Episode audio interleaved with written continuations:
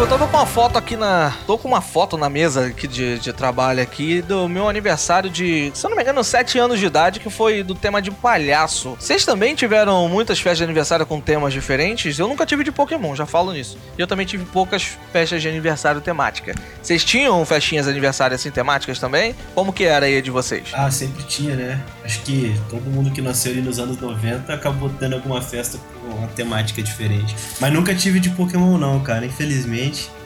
Nunca tive de Pokémon, mas tive de tudo que você imaginar.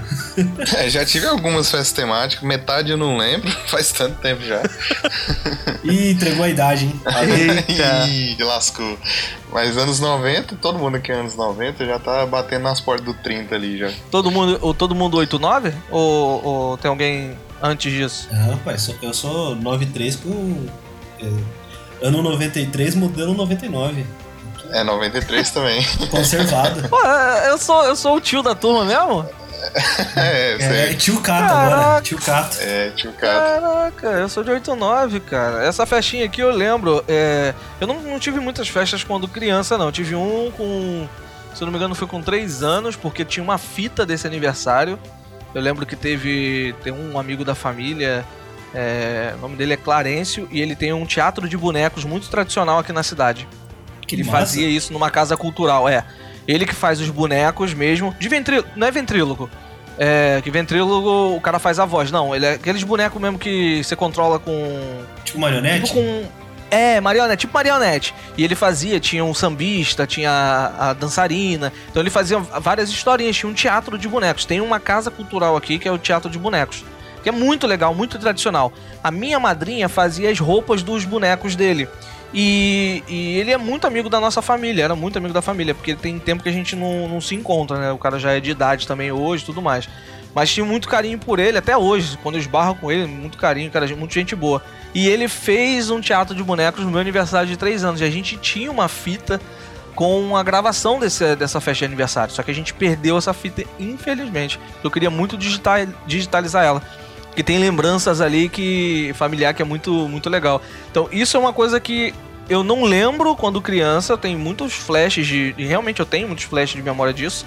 Mas eu lembro da fita. da- de ter assistido e tudo mais. E aí, depois com 7 anos, eu tive esse aniversário. Que aí esse eu lembro. Foi um aniversário que eu ganhei um monte de presente. Porque a gente não tinha muito esse lance de aniversário. A gente sempre foi de família humilde. Então quando fazia era uma coisa muito simples. Era um bolinho. Não tinha festa. Não tinha como fazer festa. É, mas é, quando a gente fala que tem um aniversário aí com, com decoração, é um, uma cartolina com, com os desenhos atrás do bolo ali e aqueles mais chegados junto, né? Acaba sempre Sim, sendo por volta disso aí. É, eu já tive algumas assim também. Agora, falar pra você, todo mundo aqui quase é, é geração anos 90, né? Tirando o tio Cato aí. Mas a, a frustração que, eu- que eu tive é que eu nasci em janeiro, então a coisa que eu nunca tive foi festa em escola, cara. Vocês tiveram Ah, festa em é. escola? Nossa, Pô, velho, eu cara, tinha. eu nunca tive festa em escola. Nunca, nunca Eu, não, consegui. eu nunca tive também, não, cara. Eu nunca tive festa de escola, não. Nunca fui, fui de fazer festa de escola, não. Porque, primeiro, eu sempre estudei em escola pública. Segundo, eu faço aniversário em setembro. Então é final do ano também. Então, dependendo. Final de setembro ainda.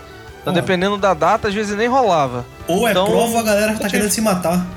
É, né, não. E, tipo, na faculdade agora, todo meu aniversário cai em semana de prova. Nossa. Então, Não, quando eu era eu- pequeno ainda pra ajudar, era janeiro. Aí todos os colegas assim mais chegados estavam tudo viajando na, na, na, na- na época do aniversário. Assim, Pô, cara, que vacilo. Ah, minha mãe já fez alguns em escola.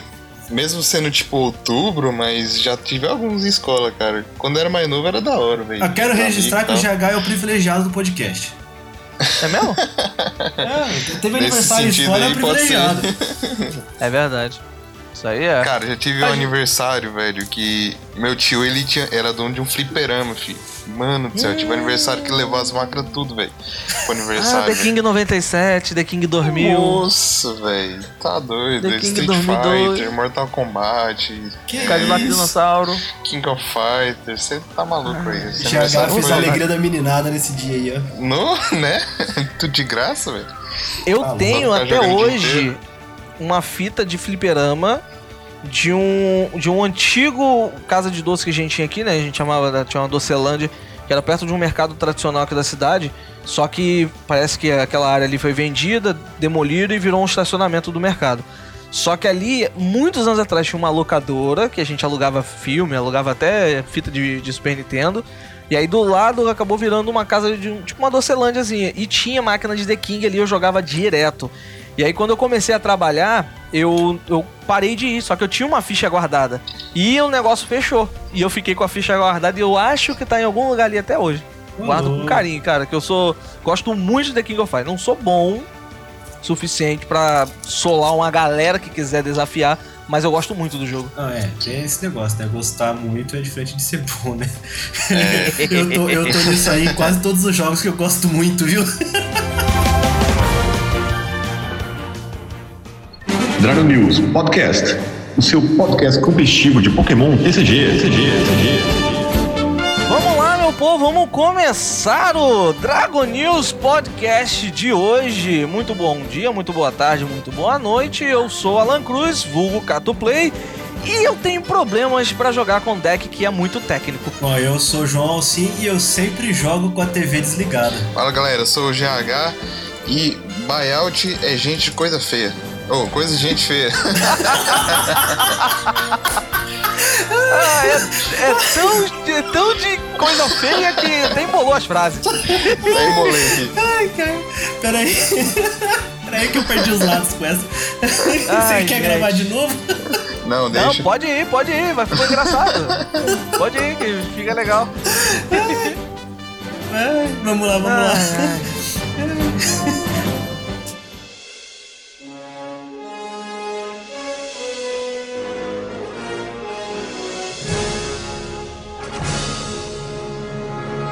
Olá pessoal, João do Futuro aqui só para deixar um recado para vocês.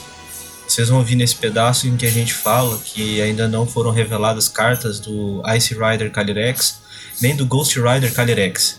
Isso porque o episódio foi gravado alguns dias antes da publicação dele e essas cartas acabaram vazando é, um pouco antes da publicação desse podcast. Então a gente vai falar sobre essas cartas e discutir sobre elas e o efeito delas na nossa próxima edição. Beleza? Até lá. Viagem no tempo!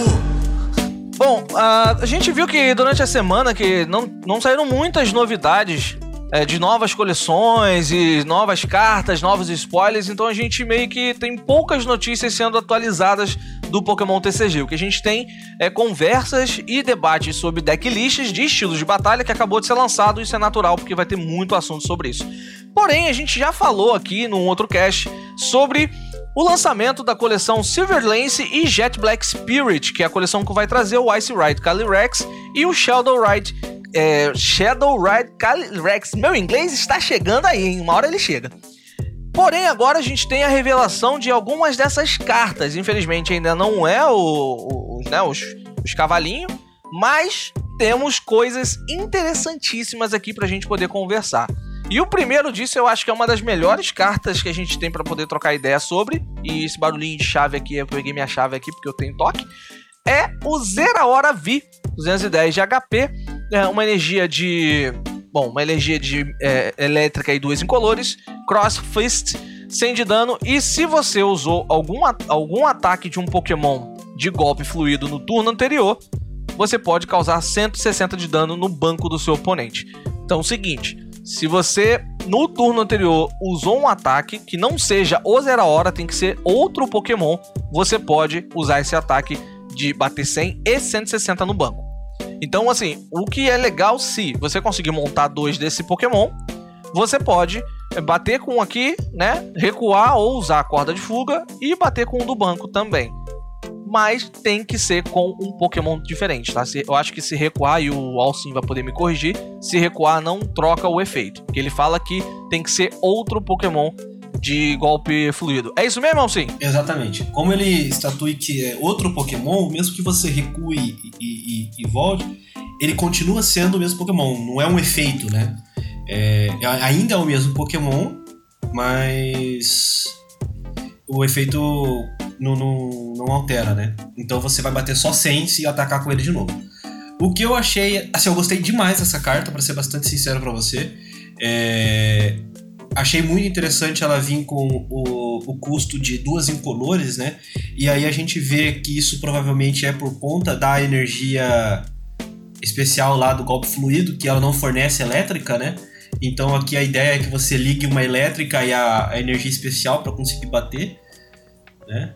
Então achei uma carta muito interessante. Se você conseguir pensar direitinho, você vai estar tá conseguindo bater 100, 160 todo turno aí bastante, bastante interessante essa carta. Ele tem sinergia direta com o Empoleon V, porque o Empoleon V move energia, você pode mover energia especial para ele. Tipo, você energiza o Empoleon V, esse ataque de Empoleon V, move energia especial para ele. No outro turno você liga mais uma energia nele, ele tá batendo 100, 160. Mas aonde que dá para usar isso, não sei. Tem que pensar aí, porque energia elétrica, cara. É meio complicado, não tem, não tem outros Pokémon Rap Strike que se beneficiam. Então, mas o, o Empoleon V bate com três energias, cara. Seria interessante se o Empoleon V batesse com duas. É, é. Seria mais que interessante, né? Mas batia, esse... já botava no próximo turno, já tava. É, já tava causando ataque. Eu já penso que talvez a gente possa pensar na, na situação de uh, deixa o oponente começar sempre que possível e tenta colocar o Ai, gente. O básico do Intelion. Subble. O Subble. Que vai vir o Subble de Matchless Fighter, que é um Subble que ele é de Rapid Strike. E você dá um Call for Family. Você busca três Pokémon de Rapid Strike e joga no banco. Então ali você já a, adiantou o ataque de outro Pokémon pro menino Tapu Coco bater nesse, no próximo turno. E aí você pode puxar Tapu Coco, você pode puxar o, o Remoraid, você pode puxar é, o Zero Hora, o Remoraid, e aí depois você pode puxar com uma Kickball o Tapu Coco, energizar a energia do. a, a Twin Energy. A Twin não. A energia de golpe fluido da mão. Talvez você tome um nocaute com, com ele ali. Ou usa a rede, ou usa uma outra forma de recuo. E aí você tá causando 100 mais 160 no banco. Que hoje não é tão difícil você causar um nocaute no banco, porque a gente tem DDN jogando.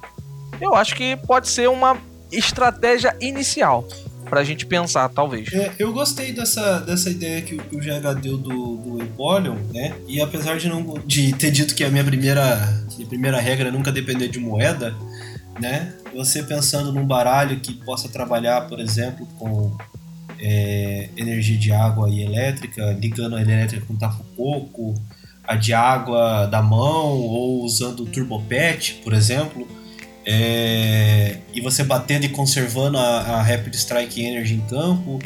É, existem acho que diversas maneiras de fazer esse Pokémon jogar. Então acho que é uma carta que vai ser bem forte. O único problema assim que eu tenho visto nela não é nem o custo de recuo 2, que eu não, não gostei tanto, né? É, apesar da gente ter o balão de ar, é a fraqueza. A fraqueza dele é lutador né? Por ser tipo elétrico e a gente, né? Esses tipos com fraqueza lutador vão enfrentar alguns problemas por agora, né? Então a gente vai ter que ver o que que vai ser feito para poder contornar isso aí. E provavelmente deve sair algum Pokémon na mesma coleção que tenha sinergia direta com ele, algum Pokémon melhor, né? Então vamos esperar. É, o Matchless Fighter já tem o Passimia, que o Passimia aumenta em 30, se eu não me engano, o ataque no banco. Esse 160 vira 190. Você mata também um. Já leva um Crobat. Um Crobat. Leva um Crobat. E pode é. chegar a 220. É interessante. Por causa da ferramenta. É, é, um, é um atacante muito E aí 220 é um Zacian V. Sim. É muito interessante. É. é um atacante muito interessante mesmo, esse, esse Zero agora. A carta que vem pra ver um jogo bacana. Eu acredito mesmo que vão encontrar um jeito de fazer ela jogar o custo de energia tá legal, o efeito do ataque é muito interessante. É, não é não é loucura pensar que o baralho vai conseguir com alguma regularidade bater 100 na frente e 160 no banco com regularidade. Entendeu? Eu acho que pode funcionar. Enquanto isso, você falou da fraqueza né, de, de lutador, a gente também tem o Tornados V, o Tornado VMAX, que ao contrário do Zero a Hora, ele tem resistência a lutador, e o lutador a gente sabe que tem bastante espaço no formato atualmente. O Tornados V, ele tem o primeiro ataque Blow Throw, é, 20 de 20 de dano, mas se tiver algum estado de jogo ele aumenta mais 20 de dano. E o seu segundo ataque, Blast Hammer, 180 de dano, descarta uma energia desse Pokémon.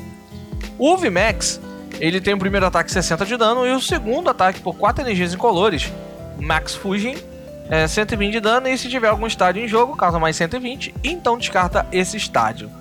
Vem ver potencial nesse, nesse menino aí? Olha, apesar do ataque, na minha opinião, ser bastante pesado, né? Quatro energias, é, pelo fato dele ser um single strike, eu acredito que ele tem bastante potencial.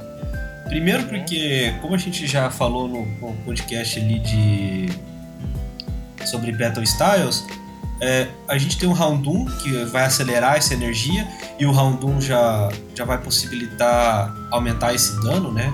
Uma energia já vai virar 260, duas já viram 280, três já viram 300. É, se você conseguir fazer três Houndoom, no caso, é óbvio que é tudo pensando com o baralho rodando no, no, no máximo. Né? É, e ele ainda tem acesso, por exemplo, por ser incolor, à energia poderosa, que também aumenta o dano dele. Eu acho Sim. até que foi por isso que esse custo de ataque acabou sendo colocado em quatro energias. Se fosse em três, acredito que a carta ficaria desequilibrada. Você conseguiria Uhum. dar danos pesadíssimos por um custo muito pequeno. Né? E você tem acesso a dois aumentos, né? a dois modificadores de dano diferentes, com uma certa facilidade que você consegue adicionar. Né? Então.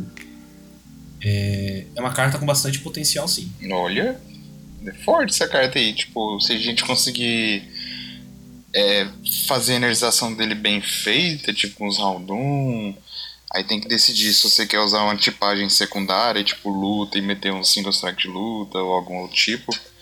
Acho que tem potencial mesmo. E outra, ele é. Ele é incolor, ele é puxado pro voador, né? Que ele é o Tornados. Ele tem resistência à luta, que já dá uma quebrada em. No Rap Strike também, o Urshifu Rap Strike.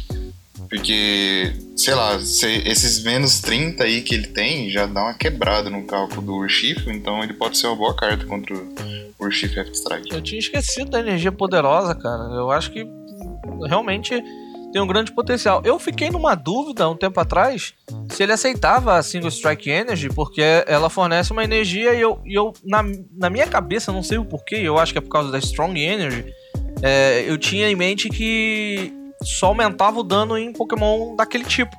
Mas não, é, ela, ela fornece uma energia de luta e uma energia é, noturna ligada a um Pokémon. E o Pokémon, se for single strike, aumenta o dano. Sim, sim. E isso que eu acho roubado. Isso eu achei roubado, porque pra mim era só a- a- aquele tipo e não a qualquer Pokémon de single strike. É, deu pra ver que essa foi mais ou menos uma modificação que eles fizeram nas energias especiais desse bloco espada e escudo, né? A gente vê, por exemplo, é, é, o- é o exemplo que eu sempre, que eu sempre dou por conta da, da popularidade da- daquele baralho de Mewtwo elétrico, né? Antigamente a gente pegava as energias especiais dos tipos, né? A gente tinha, por exemplo, a, a Flash Energy, que era uma energia que era elétrica, mas ela só fornecia energia elétrica quando estava ligada no Pokémon elétrico e tirava a fraqueza dele. E a nova não. Ela vale como elétrica em qualquer Pokémon. Só que ela dá o bônus dela, que é comprar duas cartas apenas quando tá ligada no Pokémon elétrico. Então, deu pra ver que isso é uma coisa desse bloco, né? As energias especiais têm efeitos adicionais quando estão ligadas no tipo delas, mas elas continuam fornecendo energias em qualquer um. Isso eu achei interessante, foi uma mudança bastante, bastante curiosa. Então vamos dar sequência aqui, temos mais alguns spoilers pra falar de, né, desse Silver Lance e Jet Black Spirit, que é o Cast Form, e ele já vem com um baralho pronto, tá? A habilidade, eu vou falar a habilidade de um deles, porque a habilidade é igual em todas as cartas, é a mesma habilidade. Se você já joga Pokémon TCG há algum tempo, você vai lembrar do deck de Rotom, que tinha uma sinergia com a quantidade de ferramentas que você tinha no seu descarte. O Rotom ele funcionava da seguinte forma: pra, ah, se você tiver acima de 9 cartas ou mais, né, eu já ia falar errado, mas 9 cartas de ferramenta ou mais na pilha de descarte, você ignorava todo o custo de ataque do Pokémon daquele Rotom. Então, você conseguiu descartar muita ferramenta, o Rotom não, não precisava de energia. O baralho em si não usava nenhuma energia para poder atacar. Confiava em você colocar essas ferramentas na sua pilha de descarte. Interessante, legal, funcionou na época, tinha um baralho muito divertido, joguei bastante. Porém, o Cast Form, ele tem a mesma ideia, só que ele é diferente. Como? Se você tiver 8 ou mais cartas de estádio na sua pilha de descarte, ignore todas as energias do custo de ataque de cada um desses Pokémon, tá? No caso, No caso do Pokémon dele, né? Do, do, do nosso menino Castform. Então você, teria, você tem que ter oito cartas de estádio lá no seu descarte. Então você vai ter que descartar muito estádio. Muito, muito, muito. Para poder usar os ataques sem necessidade de energia. E quais são esses ataques? O primeiro, eu vou falar do Incolor. Todos têm 70 de HP, tá? Todos têm 70 de HP. É... O único que não tem custo de recuo. Deixa eu ver que eu acho que tinha todos- um que não tinha custo zero. de recuo. Todos têm zero. Todos, todos têm zero? Ah, todos têm zero é porque tem um caractere aqui. É porque na, na imagem, o caractere aqui é de. Parece que tem três pontinhos de, de custo de recuo. Confundi. Acontece. Mas, é, todos têm custo zero de, de recuo. Então, mudei porque eu cheguei a falar dessa carta e falei que tinha custo de recuo. E aí eu falei errado, né? Daqui a pouco eu vou fazer uma errata em algum lugar pra poder consertar isso. Mas o Incolor, ele causa 80 de dano e compra a carta até T6 na mão. Então você vai ter um dano ali de 80 e você vai ter o efeito do Crobat de comprar cartas até ter 6 cartas na sua mão. O de fogo causa 150 de dano, mas você precisa ter um estádio em jogo para você causar esse ataque, então você descarta aquele estádio. Então eh, você precisa descartar um estádio que esteja em jogo para que esse ataque funcione. Se não tiver estádio em jogo, você não consegue usar esse ataque. Tem o de água, que é o Raining Form, que ele causa um spread de 20 de dano. Então ele causa 20 de dano no ativo e 20 de dano a geral do banco também. E o Snow Form, que é o, o nosso menino de gelo, causa 120 de dano. E no próximo turno você não pode usar esse ataque. Esse, pra mim, é o principal dos atacantes do baralho, na minha opinião. Que é o que causa o maior dano de ataque. E tem esse revés de, de você, né, ter que é, no próximo turno você não consegue usar esse ataque, mas a gente tem outra, tem várias formas de recuar, de você conseguir talvez utilizar esse ataque num próximo turno. É possível a gente conseguir descartar essa quantidade de estádios pra montar um baralho e jogar com o deck de Rotom, nem que seja só pela, pela galhofa? Olha, hoje em dia ainda tá um pouquinho difícil descartar isso muito rápido, né? Mas dá. Acho que você no T1 conseguir descartar 8 é um pouco difícil, mas impossível não é não. Cara, eu acho que estádio é o pior tipo de carta possível pra você pôr numa habilidade pra você descartar. Porque você só ativa um por turno, você não tira proveito de vários no mesmo turno, você não busca estádio. É, qualquer outro tipo de carta era melhor, e estádio eu acho que é o pior tipo de carta que tem pra você poder descartar e fazer alguma coisa. É, assim, eu digo que dá pra fazer porque a gente ainda tem DDN, né? Uma mão com uma Quick Ball e um monte de estádio, você ainda consegue descartar alguma coisa, né? Mas é, o duro, você vai ter que encher muito o baralho de estádios pra conseguir fazer isso com alguma consistência, né? Vai ter que É, botar e você não tira mínimo 8. proveito. É, bem mais que 8, deve ter uns Não, 12 mínimo pra você oito. poder. É, É, vai ter até mais, porque, por exemplo, você vai ter que ter o, o, o Sunny Cast Form ali, que bate 150, pra cobrir uma fraqueza, né? E, e aí você vai ter que. Você não vai poder contar com o teu oponente baixar um estádio pra poder bater, né? Vai ter que ter 8 no descarte, ainda vai ter que baixar um pra poder bater com ele, descartar esse estádio. Assim, é complicado, mas pra um roguezinho pra brincar, isso deve funcionar legal. Vai jogar com Marshadow, vai jogar com Maré. É, Marcelo e Maré. Talvez, se, Maré. talvez se a habilidade funcionasse contando estádio nas duas pilhas de descartes, entendeu? Ah, sim. nossa, Seria aí bem melhor. Com certeza. exemplo, ó, se a soma dos estádios das duas pilhas de descartes for 8 ou mais, você ignora toda a energia no, no, no custo. Aí beleza. Acho que veria bem mais jogo, sabe? É, sim. E tipo, você vê aquele deck que tinha de Tu do Rotom. Na pior das hipóteses, você baixa a Tu em alguém e você usa a Tu, sabe? É, e tinha carta que buscava Tu. E você podia fazer o Rotom como um deck secundário. Tipo, você mete uns Pokémon que usa Tu pra poder bater. E o Rotom é o Incondition secundário. Esse aqui não tem, cara, o Incondition uma principal. Tem que ser ele e dar sorte de você descartar os estádios. Você não vai usar tanto estádio, tipo.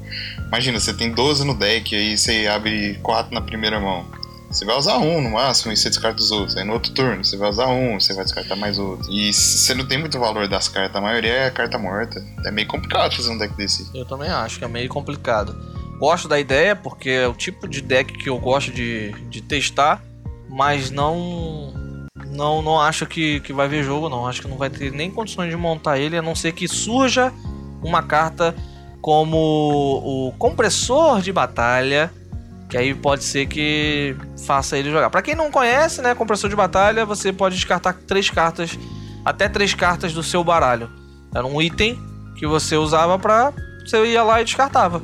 Na época que ele jogava, jogava com um explorador VS, que aí você podia descartar os, os apoiadores que você não ia precisar naquele turno, e uma quantidade menor de apoiadores, porque tinha o VS, então dava uma versatilidade maior no jogo.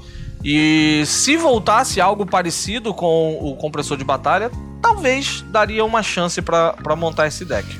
Bom, e agora eu quero perguntar um negócio para vocês aqui. Não, não de, de TCG em si, mas as aves de canto. Qual era a ave preferida de vocês aí, independente de anime, jogo? Qual que vocês mais gostavam? Já falo que a minha era o Articuno. De canto eu gostava mais da ave de, do, do Articuno, a ave de gelo, para mim era o que eu mais achava legal ali quando assistia no filme, quando aparecia em alguma situação, achava maneiro. Pra vocês, qual é? Ah, o meu era Articuno também. Caralho, mano, pra mim é os Zapdos de longe, de longe. eu até achei que todo mundo ia escolher os Zapdos, que ele é tipo ah, a melhor eu, ave. eu gosto mais da, do Articuno. Eu, eu, eu fico na dúvida entre Zapdos e Articuno. Mas eu ainda gosto mais do, do Articuno de canto. Agora. Ih, os fãs do em... Moltres vão crucificar esse podcast. É, mas agora, em Galar, qual das três vocês mais gostaram? Rapaz, aí é uma pergunta difícil, não sei te dizer. GH? É, daí eu fico entre o Articuno e o Moltres, viu? Os Zapdos eu não gostei do Galar. é, eu acho que eu fico com o Articuno ainda, viu? É, eu também acho que fico com o Articuno, porque o Articuno ele tem um, um, design bem interessante, ele parece um tipo um espião, uma parada bem. Pô, é maneiro demais. Por que, que eu tô puxando esse assunto? Eu gostaria até que você refletisse aí quais das aves que você curte, né? Você que tá nos ouvindo agora. Por quê? Porque foi mostrado, né, as aves de Galar e as suas full art. E meu amigo, se for botar em, no TCG das artes, aí eu quero saber quais artes vocês curtiram também. Só que das full arts, na moral, a do Moltres é de longe a mais bonita, na minha humildezinha opinião. Eu acho que essa aqui nem é full art, eu acho que ela é secreta. A art eu acho que ela é diferente. Essas são as secretas. Cara, é incrível como essa arte parece. Cara, dá até pra você quiser tatuar. É linda demais. E outra, eu gostei do design dos Zapdos, tá? Então, eu acho que eu, eu sou muito suspeito para falar das três. Eu acho que o Motos ainda fica em último. Mas o Zapdos eu curti demais, cara. O conceito dele é muito bom também. Olha, eu achei esse Motos assim. Insano. Insano, insano, insano. É, fora do normal. Fazia tempos em que eu não vi uma arte como essa em, em, em Pokémon TCG. Achei, gostei bastante também da, da carta do Articuno secreto, também ficou muito bonito. E aí os ápidos, é, acho que a carta é muito boa, então eles preferiram não gastar muito na arte. não gostei tanto, não. É, essa arte aí me lembra o Chocobo do Final Fantasy. é mesmo, cara. parece mesmo. e dessas secretas aí, cara, o Moltres é a mais insana também que eu achei. Eu achei ele bonitão, velho. Ele parece, sei lá, um, um Ho maligno, sabe? É verdade. Eu até mandei no, pro pessoal essa carta do, do Mouse e falei, cara, esse Moltres está maligno. Mas o. Os Aptos, primeira vez que eu vi a carta, eu pensei, ué, botaram o Dudu na carta? É o Parece Dudu, um Dudu cara. mesmo, né? Tá correndo. É, É, é um um Dudu. pássaro. E tá correndo. Agora, em questão do TCG, de efeito, de ataque, qual das três vocês curtiram mais? E aí, se for unânime, eu leio todas as três depois. Pra mim, eu ainda acho que a mais roubada é o Zapdos, de, de todos. Galarian Zapdos, que por uma... Pra cada Pokémon V em jogo do seu oponente, ele diminui um custo de ataque, uma energia incolor no custo de ataque. E ele bate com, três, com uma energia de luta e três incolores, 170 de dano. E antes de causar o dano, descarta uma energia especial do Pokémon ativo do seu oponente. E, tipo, se você pega um deck de Eternatus que, pô, vai quatro. pra encher o banco. Vai mais Eternatus, vai quatro Crobat, vai o outro lado que é vir também. Né, se for a versão de Poison. Cara, ele tá batendo com uma energia só. Então isso em si já é algo extremamente roubado. Então, pra mim, eu acho que das três é o que eu mais gosto, é o que eu, que eu acho mais forte das três. Em último lugar, eu deixaria o Moltres, mas ele em primeiro lugar. Pra vocês, qual seria? Não, pra- o Zapdos é o mais insano de todos, né? Apesar de ser o que tem menos vida, é o que tem um ataque mais poderoso, tem a habilidade mais absurda, tem E um só com de recuo. Falamos junto. É uma carta que, assim. é, é insana. Insana, insana, insana. É, logo depois dele, pra mim, tá, tá o Moltres, na minha opinião. É, porque, apesar de estar limitada a habilidade do Moltres, né, a habilidade dele é Bolstered Wings. Uma vez durante o seu turno, você pode ligar uma energia noturna da sua pilha de descarte a esse Pokémon. E você não pode usar mais do que uma dessas habilidades por turno. É, apesar de estar limitada a só uma, poxa, uma habilidade que sempre puxa uma energia é interessante. Acredito até que se Eternatus sobreviver a, a- o lançamento de Zapdos, é, eu acho que essa é uma carta que vai acabar entrando no baralho, porque o Eternatus sempre tem esse problema de enfrentar decks de martelo, de problemas de energização rápida, e o Moltres com Energy Switch acaba dando uma força nisso aí, né? E o ataque é, apesar da energização um pouco difícil, é alguma coisa decente, né? 190 de dano, causa 30 de dano a si mesmo. É alguma coisa. Não é nossa, que beleza, mas é alguma coisa. Se a gente pensar no ambiente em volta das cartas, os Zapdos com certeza é o melhor, porque Eternatus Picaron, só isso. Mas não só isso também, tipo, como ele diminui o custo incolor para cada Pokémon V, ele potencialmente tá batendo uma energia em, contra vários decks do meta. Quase todos os decks do meta vai ter dois, três Pokémon V no banco, em jogo, né, no caso. Então ele já é uma carta que, sei lá, uma energia 170. É isso. Só que se a gente isolar as cartas, acho que o Moltres é a melhor carta no geral. Energização, bate 190. Dark sempre se aproveita de ter muita energia, então acho que isolando as cartas, talvez o Moltres seria melhor, mas na prática é os Zapdos de longe. E o Articuno, coitado, não vê jogo não, por enquanto. Cara, eu acho que vê jogo sim, cara. Essa habilidade dele não é ruim. Descarta duas cartas da sua mão pra comprar uma carta. Isso pode ser é, bom em diversas situações de jogo. Principalmente se você precisar diminuir a sua mão para poder comprar mais cartas com Crobat ou com algum outro efeito. Você pode usar de um Oranguru para colocar uma carta no topo do baralho que você precisa manter na mão. E aí você descarta duas, diminui faz o efeito ainda. Ah, 110 de dano deixa o Pokémon confuso. Não é um ataque que você basicamente vai usar, mas é, em. é, talvez em, em Festa Maluca ele pode entrar, que aí vai ajudar no descarte. Em, em alguns baralhos ele pode funcionar de alguma forma interessante. Eu não descarto, não. Eu acho que. Eu mudei minha opinião sobre essa carta depois daquele bate-papo com o Ada, né? Que a gente chegou a comentar sobre, sobre ela. Mas eu ainda acho que. É, o, o Galarian Moltres eu acho que vê menos jogo, cara. Porque ele puxa uma energia só. Se fosse cada Moltres em jogo pudesse puxar cada um, né? Se tivesse dois em jogo, três em jogo, puxar uma energia, eu acho que seria muito mais roubado. Eu acho que, eu acho que veria mais jogo. É, é assim, eu, eu não, não desconsidero totalmente a habilidade do, do Articuno, porque comprar carta é sempre bom. Né? A habilidade que te faz comprar carta é sempre bom.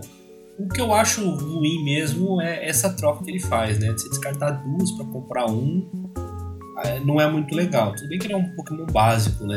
Mas ele dá dois prêmios.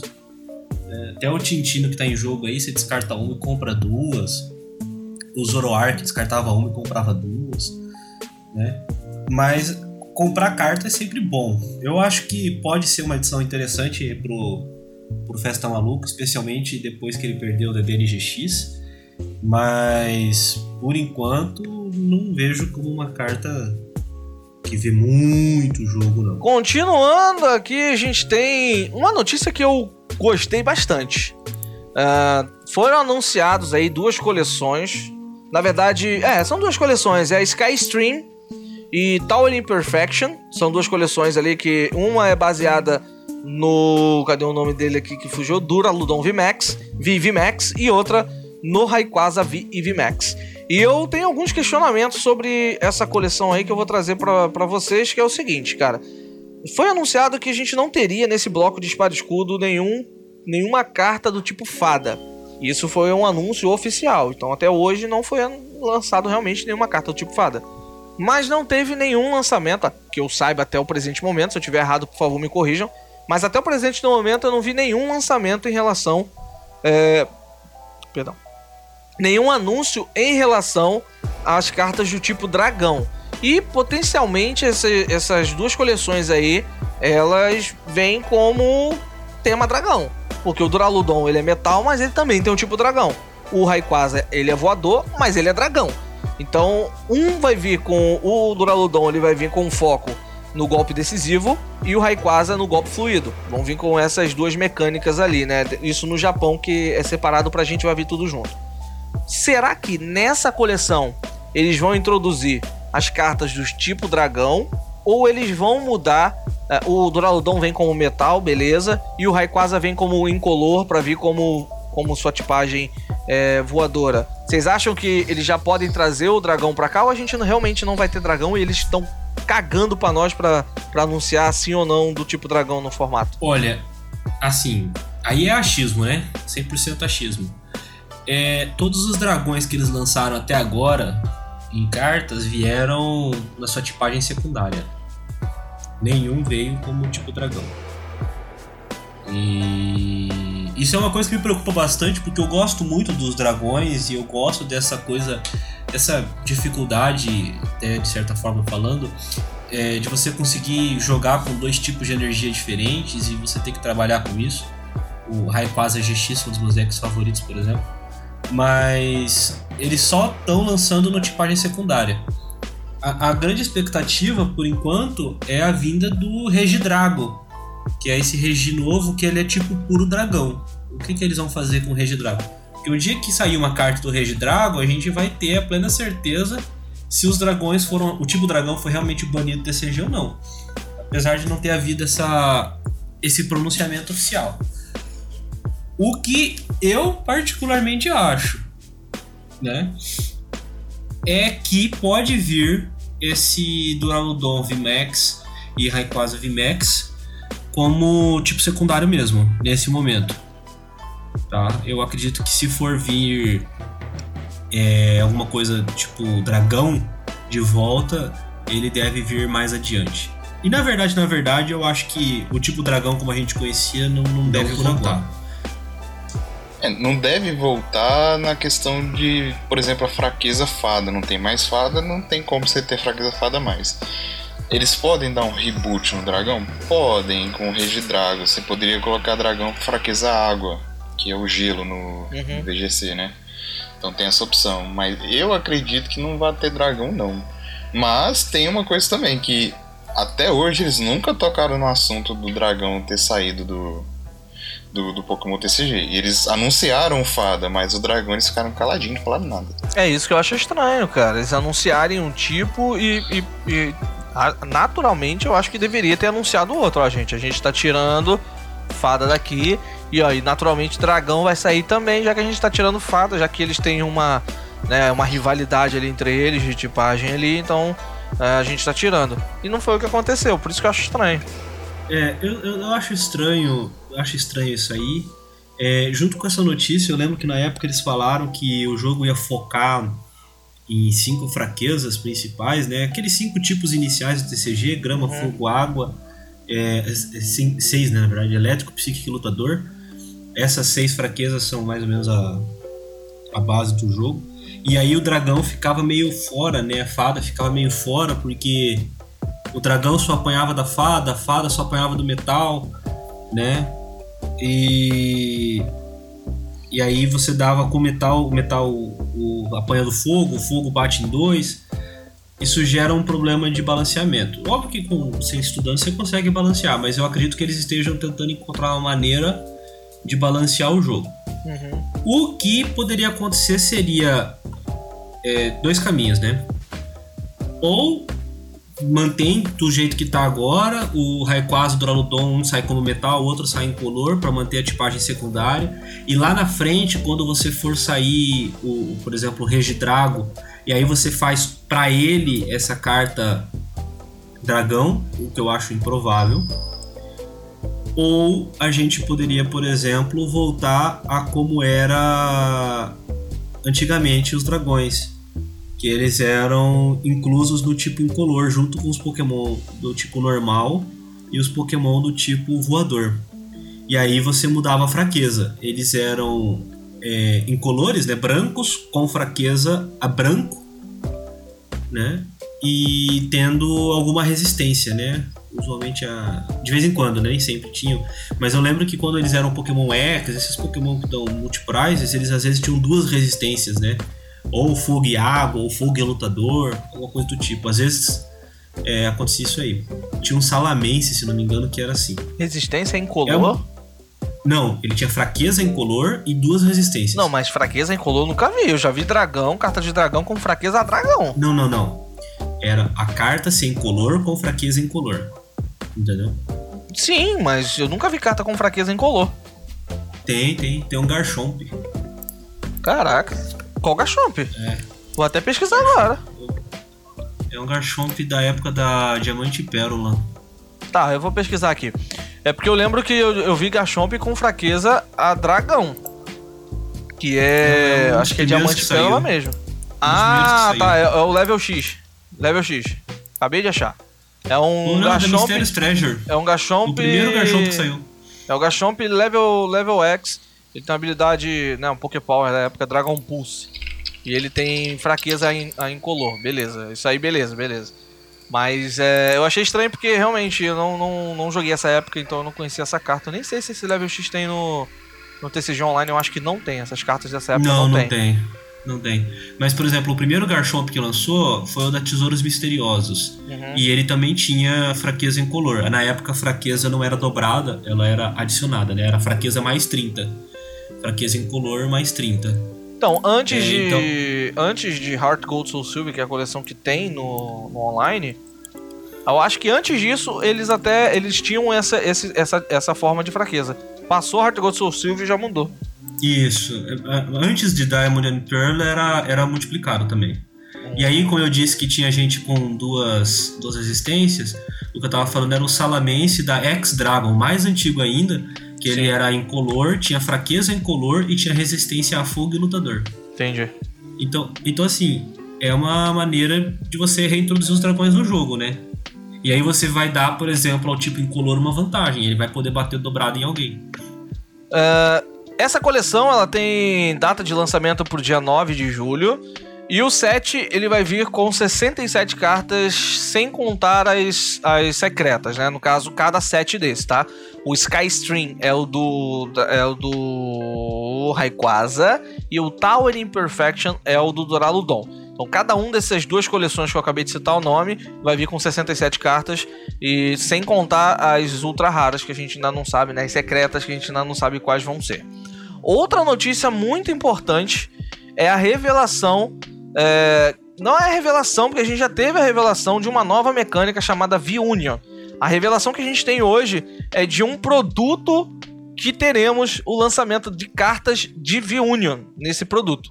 O lançamento será no dia 30 de julho e é um produto onde será um bundle do Mewtwo, Greninja e do Zacian. Esse bundle ele vai vir com quatro cartas promo, já vai vir um set de Mewtwo ou Greninja ou Zacian. Então você comprando esse produto já vai vir com um set de cartas. É, e também vai vir com é, uma carta promo de suporte V-Union. O que acontece é que a gente vai ter uma nova mecânica que a gente ainda não sabe como vai funcionar. A gente só sabe o nome e tem como especular sobre isso. É muito legal especular sobre. Que é o V-Union. E Union a gente pode especular que seja tem alguma relação com união. Então, de um efeito fazer uma união com outro efeito, ou uma carta ter uma união contra a carta.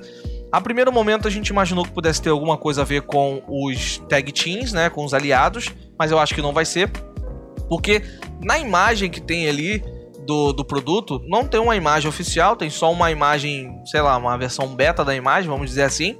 É só para ilustrar qual é o, o Pokémon do produto. Tem o Mewtwo sozinho, o Greninja sozinho e o Zacian sozinho. Não acho que eles colocariam um Pokémon sozinho se ele fizesse é, par com algum outro Pokémon na carta. Mas, como tá dizendo que vai vir suporte via Union, o que eu imagino é que possa ter uma sinergia direta do suporte com a carta. Então, o Mewtwo, pegando como exemplo, ele só vai fazer algum efeito ou uma habilidade ou o efeito do ataque dele só vai funcionar se você usou aquele apoiador que é V-Union no turno. Ou você só pode usar o apoiador se o Mewtwo V-Union está em jogo. Ou se você usou a habilidade, sei lá. Então, assim, tem uh, grande potencial de ser algo desse tipo. Já que a gente tem um suporte V-Union, né, um apoiador V-Union e o Pokémon V-Union no mesmo bundle. Então pode ter uma parada como essa. E e, cara, é, especular é legal, mas eu ainda tô no limbo de saber o que isso poderá surgir, sabe? A gente tem a Lilian, que ela tem uma sinergia direta com o Zacian. O Zacian não, o Solgalho e Lunala GX Tag Team. Que ela faz um efeito e se você usar o ataque do. Ou melhor, você vai usar. É que eu não lembro agora o efeito da carta, mas tem uma sinergia direta. Então eu, eu tô falando isso em relação a essas. Como pegando como exemplo essas duas cartas. Você tá me ouvindo agora? Abre o seu online, pega aí a Lilian, procura uma carta da Lilian que fala sobre esse, essa carta do Soul Galho Lunala e também com o, o menino lá do, do Soul Galho Lunala, a carta também. Você vai entender qual é o defeito que agora eu não tô com aberto, então não dá pra ver. Vocês já pararam para especular qual poderia ser o efeito do V-Union aí? Vocês já tem alguma ideia, assim, algum chute ou alguma especulação que a gente pode debater aqui sobre? Só, só um pontinho. É, essas datas que a gente passou aqui, que o ah, é, perdão. Cato passou, são todas de lançamento no, no Japão, né? Isso. A gente ainda não sabe quando esses produtos vão ser, vão ser lançados aqui no Ocidente. A princípio, eles devem vir no nossa, na nossa coleção de novembro, né? Pe pegando pela pela data de lançamento lá, pela data que tem saído aqui, deve vir na nossa coleção de novembro, mas assim, nada é, nada confirmado. É, outro ponto, a, a, questão da carta da Lily é a força total da Lilian, que quando você usa ela no turno, você compra quatro cartas, e se você tiver mais do que quatro ou três cartas na mão, você tem que descartar no final do turno. E se você usou ela, o GX do seu galho Lunala ganha o bônus de te deixar imune a ataques no, no próximo turno do oponente. É... Então, assim, é, é uma sinergia legal. Eu gosto muito de quando as cartas interagem dessa maneira. Eu acho muito interessante. É, até, é, apesar de estar bem no começo, essa conversando com alguns amigos, essa foi a grande crítica que a gente é, tem a estilos de batalha, a você poder usar cartas que são é, golpe fluido ou golpe decisivo em baralhos que não tem qualquer sinergia com golpe fluido ou golpe decisivo. Né? Eu posso, por exemplo, usar foco da corrina num baralho que não tem nenhuma outra carta que seja voltada àquele tipo de, de baralho. Né? E tem cartas fortíssimas que vão combar com isso, né? Como por exemplo o leque de ondas ou eu esqueci o nome agora daquela carta que puxa o Pokémon do descarte do oponente e coloca no banco. É, mas é um tipo de interação que, para funcionar no ataque, eu, gost, eu gostava porque ela funcionava no ataque GX, né? Que era um ataque que ele funcionava uma vez no, na partida. Porque se você tem uma interação que seja forte, que seja interessante assim, mas que você consegue repetidas vezes ela durante a partida, eu acho que ela acaba tendo um potencial perigoso no, no meta. E a gente sabe, ainda mais quando você tem a introdução de duas novas mecânicas, três no caso, né?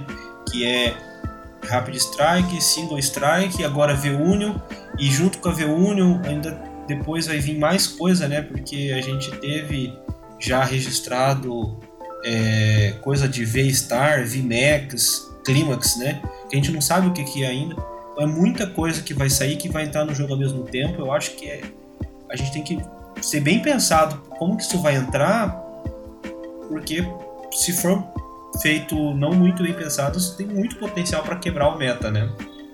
A minha preocupação é essa.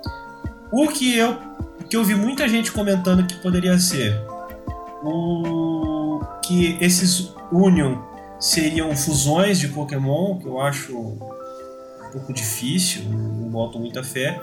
Mas a, uma hipótese bem plausível que eu achei seria uma carta que você colocaria em jogo apenas se outra carta já estivesse. Como se eu tivesse que. Vamos trazer para um exemplo mais fácil. Como se fosse o, o Mewtwo e Mil aliados que a gente tem hoje. que eu só pudesse colocar ele em campo se eu conseguisse baixar o Mewtwo e o, e o Mew no campo, e aí então eu conseguisse trazer para jogo a carta aliados. É uma ideia interessante. O Legends? Não sei como é. é. Pode ser tipo Legend, sabe? Ou uma carta dividida em duas. Essa foi uma outra hipótese que eu vi circulando nos grupos de, de WhatsApp por aí. É uma carta só, dividida em duas, que você precisa ter as duas metades na mão para colocar em campo, como a gente teve na época da Heart Gold Sun Silver, né? Mas é bem complicado. A gente tem que ver o que, que eles vão fazer. O que, que você Eu acha? ia, falar exa- eu ia falar exatamente isso da Legends aí, que é a hipótese mais cotada de você ter duas cartas separadas, você precisa das duas e baixar. Lembrando que a gente teve Legends de um Pokémon só e Legends de dois Pokémons. A gente tem o Ho-Oh e o Lugia, que era um Pokémon só e era separado em duas cartas. E a gente teve Legends, que era uma mistura de dois Pokémons, tipo o Tag Team que a gente tem hoje. Mas, em todas as cartas Legends, você precisa ter as duas na mão pra você baixar de uma vez. Eu acho que essa é a hipótese mais cotada, a não ser que eles façam um negócio totalmente novo. Aí não tem como saber o que vai ser. Então, é, eu, eu vi, até tava conversando com, com um amigo sobre essa, essa hipótese da- das Legends aí. Até brinquei com ele, pô, vai sair Legends e. E aí a gente vai, vai ter uma só que vai jogar, né? Porque é, de todas as Legends que teve, teve uma que foi campeão mundial e as outras não, quase não viram muito jogo. Exatamente pela dificuldade de colocá-las em campo, né? E a que viu que foi campeã mundial, uma chance pra vocês adivinharem o que o ataque dela fazia. Ah, não vou lembrar mesmo. Pegava um prêmio a mais quando nocauteava. Ah, salto. Pois é. Então, e aí assim, é, é complicado. Eu, eu, eu acho uma mecânica interessante. Bem pensada e bem construída, pode funcionar legal. Um baralho todo construído em torno de cartas assim, funciona legal. Bom, a carta que você citou ainda agora é Echoing Coloque um Pokémon básico da pilha de descarte do seu oponente no banco dele. Isso, isso, é Echoing Horn. E é uma, Tinha- tinha e é uma carta de golpe fluido. Isso. E aí você pode usar ela em, em qualquer baralho.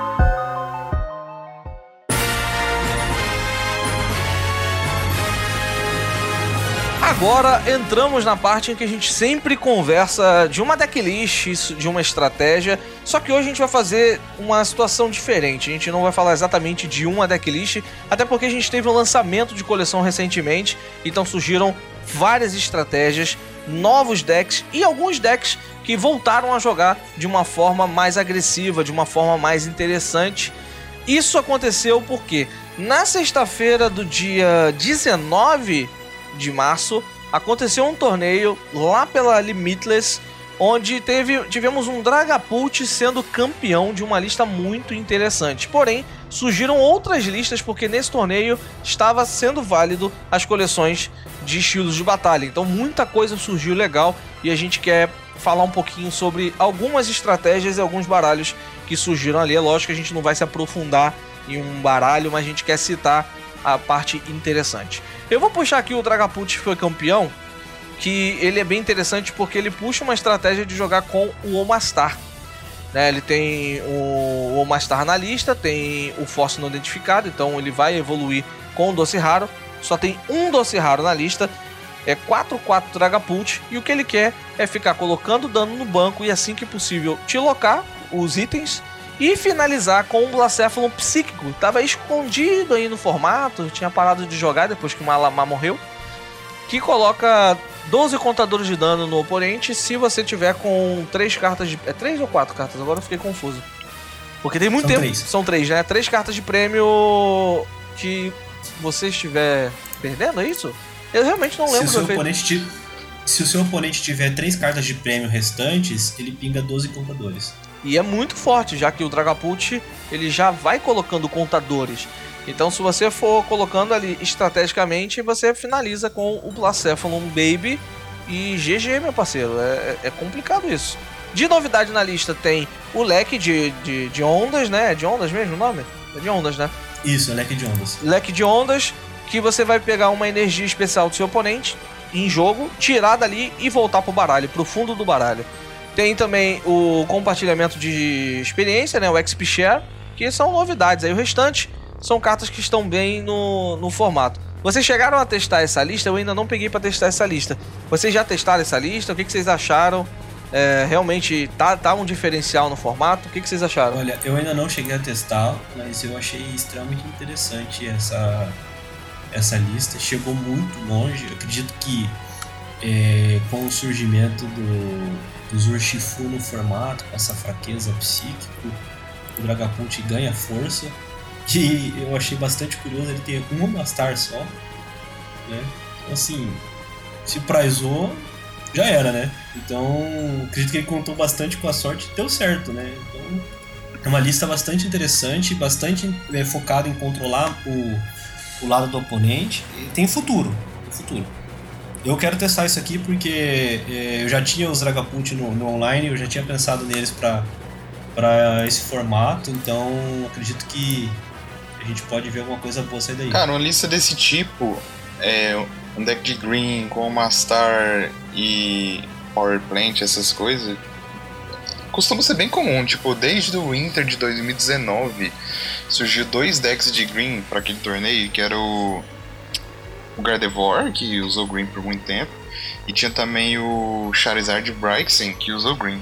E ambos os decks iam essa linha de uma star, tipo um Fóssil, um Hurricane e um Star só para pegar o cara na surpresa, porque tem algumas metas em que eles são muito bons e tem algumas metas que você simplesmente não precisa. Mas é bem comum você ver essa linha 1-1 para decks de green.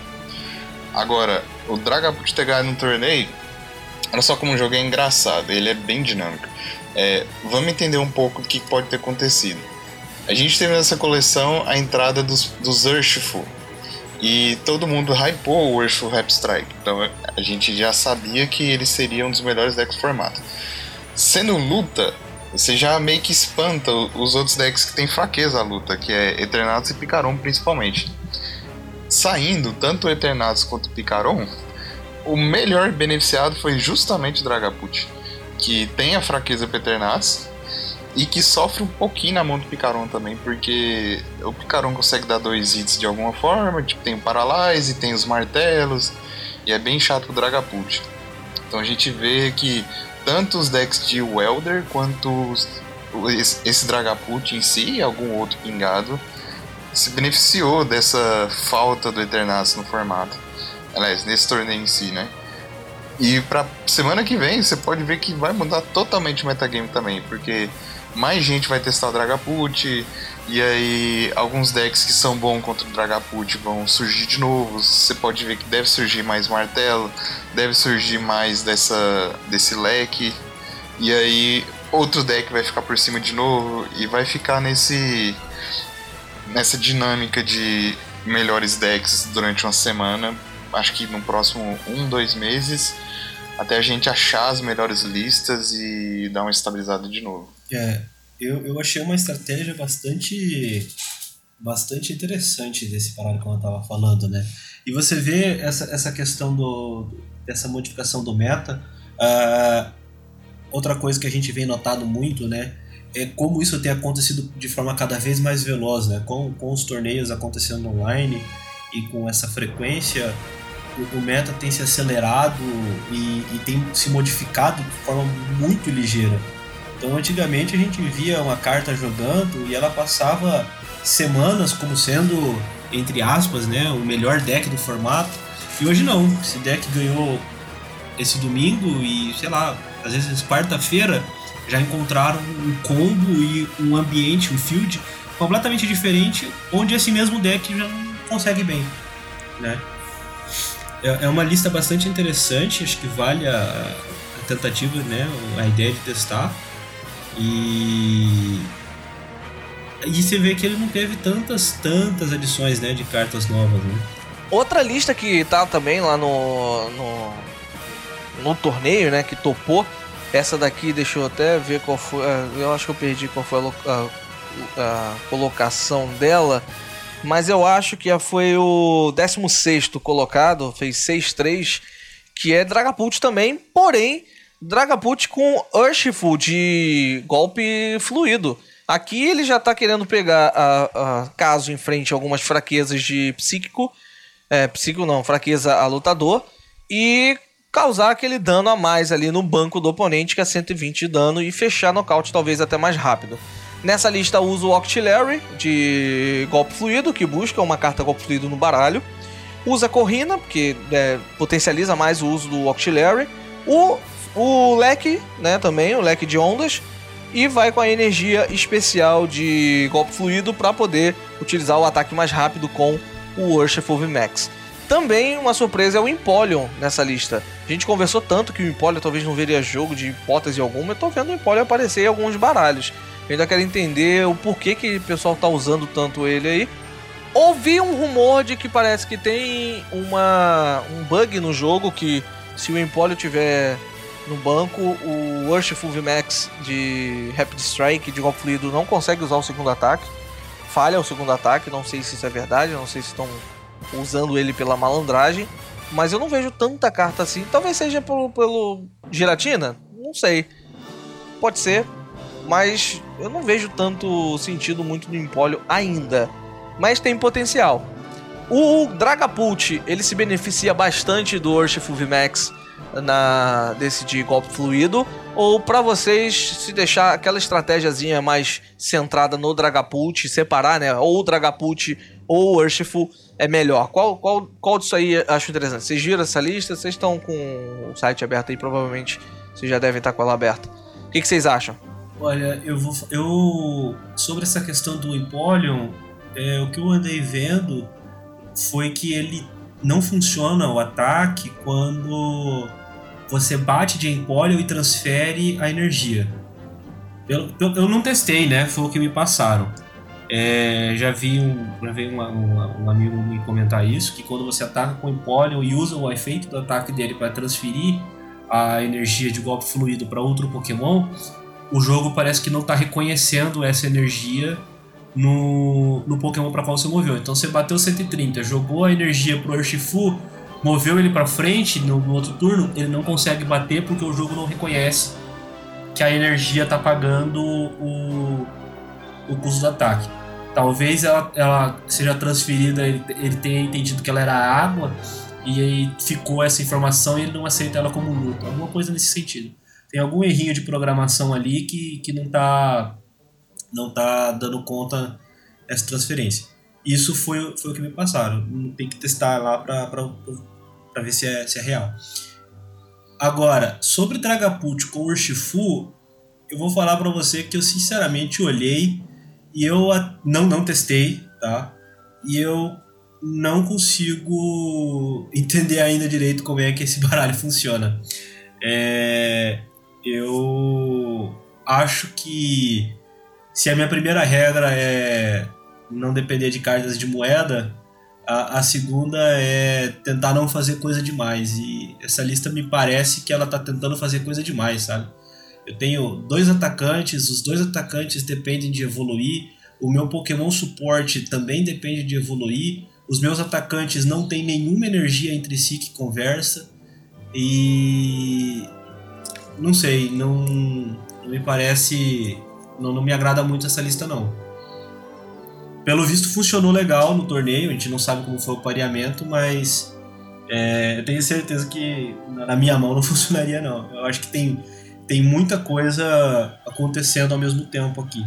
Eu preferiria aquela lista que tá focada mais no, no Dragapult. É, eu sou dessa escola aí também. Eu gosto de decks mais simples. É, até porque se você focar em um Pokémon só, uma evolução só, um tipo de energia só, você deixa o deck mais consistente. Você dividir isso em dois, você perde um pouco de consistência, mas você aumenta um pouco do teto do seu deck. Você pode levar seu deck mais longe, do tipo, você cobre duas fraquezas, você tira duas fraquezas de si mesmo, você pode ter uns, uns danos diferentes, um bate 130 espalha, outro bate 150. De fato, você aumenta o teto do seu deck, mas eu prefiro focar em consistência sempre. E eu acho que é mais consistente você jogar ou só de Dragapult ou só de Urshifu. Não testei os decks também, mas uh, não gosto muito de ver uma lista misturada assim não. Apareceu em 11, na verdade a lista de Dragapult com Urshifu que eu peguei, ela tá em 11 colocado, foi um brasileiro. E em 12 vem logo uma de Rapid Strike, pura. Vai com 4-3 Urshifu de golpe fluido, dois Jirachi de Amazing Hair, esse já uso o de Amazing Hair, o Jirachi GX para tirar a fraqueza, vai com o Empoleon também, e nessa lista aqui ele usa uma Cheryl, que eu tô testando, é, essa Cheryl eu tô testando no baralho de golpe decisivo. Eu tô com uma lista de golpe decisivo, que eu já até lancei lá no canal, que eu tô testando para ver se vale a pena ter como uma tete ali numa situação específica de jogo, para ver, né? Tô testando, cara. A carta é interessante, ele bate e ele bate e descarta as energias, então ele fica sem nada. Usar uma Cheryl nessa situação é interessante. Você consegue voltar as energias pro baralho com o jarro, você pode energizar novamente. Então, nessa situação ali, até o próprio Worshipful VMAX de Single Strike, o de Rapid Strike, né, de golpe fluido, que também descarta as energias, ela pode ser interessante. Porque aí ele cura o dano completamente dele e segue o jogo. A sua energização vai continuar sendo uma energia, vira e, e, ataca, depois você bota outra energia, causa 120, 120. Então você continua nessa estratégia ali. É, de diferente aqui, eu já citei, né? Temos essas cartas e a Cheryl e a energia especial. O Empólio também está na lista. Vocês acham que tem potencial numa lista assim, numa estrutura mais é, fechadinha, em GH? Eu gosto mais dessa lista, sinceramente, mas é, limpa, focada num tipo de estratégia só, claramente só no Shifu batendo, acho que você não precisa focar em mais do que isso. O Empoleon, eu ainda tenho que entender mais ou menos qual que é o pensamento da galera usar ele agora. Eu acho que é mais um teste pra você fazer do... É uma carta Rap Strike, ela tem um, um ataque bacana, 130 move energia. E eu acho que eles estão fazendo eles estão colocando o Empoleon na lista para poder jogar um pouco melhor contra fogo, sendo primeiro. Porque você vai primeiro, você baixa o Empoleon, liga energia. Segundo turno você liga outra energia, bate na fraqueza de um Sense Corte V, ou Victini V, ou Reatran GX, você já está causando nocaute e você tira a energia dele. Acho, acho que essa é a ideia principal de usar o Empoleon no começo. E o próprio Shifu você tem vários jeitos de jogar com ele. Você pode jogar com ele numa lista mais lenta, que é a que a gente vê do Tintino, que é basicamente o Zoropod que a gente via antigamente. É 4 4 do Tintino, 3 3 Urshifu e cartas em geral que suportam essa estratégia. É um estilo de jogo mais lento, você primeiro faz o seu setup com os Mintino, Tintino, tem as energias de captura para você poder fazer seu setup melhor, depois você pensa em bater você abusa um pouco mais da Cheryl, porque como você foca em fazer o setup primeiro, você vai focar mais no primeiro ataque do, do Urshifu. Porque você não vai conseguir ligar muitas energias tão rápido. Então a Cheryl é bacana porque você vai ficar atacando só com uma energia praticamente. E você abusa da Cheryl e quando você tiver algum espaço bom, você liga a segunda e dá o ataque de spread, né? Ou você pode jogar com ele mais agro, que é essa lista limpa que você viu aí. Que é você foca em Urshifu, geralmente você vai usar Jirachi, você pode usar o Jirachi antigo de Team ou o Jirachi novo de Amazing Hair. Os dois são bons nessa estratégia e você usa algumas várias cartas de movimento. Você pode usar Scoop Up Net para poder usar Zigzagoon e o Jirachi junto. Enfim, não tem tanta diferença as duas listas no sentido do dano que ele vai causar, mas é mais no, no que, que o deck tá focado. Um é mais rápido, outro é mais lento um abusa da share o outro não. Abusar da share nesse formato parece ser bom, porque se você tiver vários decks desse, tipo decks de Dragapult, decks de Urshifu, que você precisa de dois, três hits para matar, a Cheryl acaba com essa estratégia. Mas se você tiver num formato que estiver um pouco mais rápido, aí a Cheryl pode perder um pouco do valor. Eu, eu gostei bastante dessa lista aqui, vou falar para você. Gostei e, e, vou falar que eu vi o valor no, no Empoleon exatamente pelo que você falou, é, GH. Começando, puxando o Empoleon, já ligando uma energia nele. É, entendi até esse. Tem um Mewtwo de Mind Report na lista para recuperar apoiadores. Me fez bastante sentido exatamente por conta da Cheryl, né? O que a gente pode ver é. Não tem uma contagem muito grande de apoiadores, né? São quatro Marine, três pós-order e três pesquisas de professores e a Cheryl. Então, com esse Mewtwo, você combando com o Jirachi, por exemplo, você consegue recuperar com alguma facilidade o apoiador que você vai precisar. E aí você pode, por exemplo, recuperar a Cheryl várias vezes seguidas. É... Aqui a gente também pode ver, por exemplo, que é uma coisa que a gente discutiu lá atrás, tá se mostrando, né? É, quatro substituições, duas cordas de fuga foram usadas nessa lista. Achei muito interessante isso. É, Três balão. o que tal. Então, e três balões. O que talvez eu teria feito, e aqui assim, óbvio que eu não joguei com a lista, né? Seria uma sugestão que eu testaria, era talvez reduzir para dois balões e colocar uma prancha do retorno. Que você pode ligar no, no Jirachi e recuar ele e não perder ela se o oponente der Two Scrapper, né? Então. E ela sempre volta para sua mão mesmo que você dê a redinha no Jirachi. Então é uma ferramenta bastante interessante. Eu acho, assim, gostei muito dessa lista, ela é bastante interessante. O Jirachi ali te protegendo da fraqueza numa partida contra. Até mesmo quando na partida contra aquele Dragapult com o Shifu. É bem, bem interessante mesmo, bastante, bastante bem construído esse baralho aqui. Ele tá bem construído, mas eu não acho que seja interessante colocar a prancha de retorno, porque é o seguinte: dentro do jogo a gente tem que pensar quais são os pokémons que a gente vai deixar em campo mesmo. E de um de custo recuo é só o Jirachi. É, A prancha de retorno é legal pra voltar pra mão, só que se a gente não tiver um Jirachi em jogo ou não tiver mais Jirachi, ela vai ser inútil. É muito melhor você ter o balão, porque o balão pode ir no Rapid Strike, ele pode ir no Empoleon, ele pode ir no Mewtwo.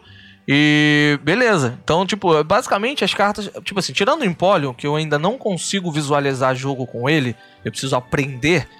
O, ela vai ver, ela vai ver útil, ela vai ver utilidade talvez até usando no Worshipful. Se você pegar numa, numa situação de ficar recuando pra bater com o primeiro ataque com uma energia só, você liga no Worshipful, recua. Então, é até interessante você usar a rede, talvez até no Jirachi.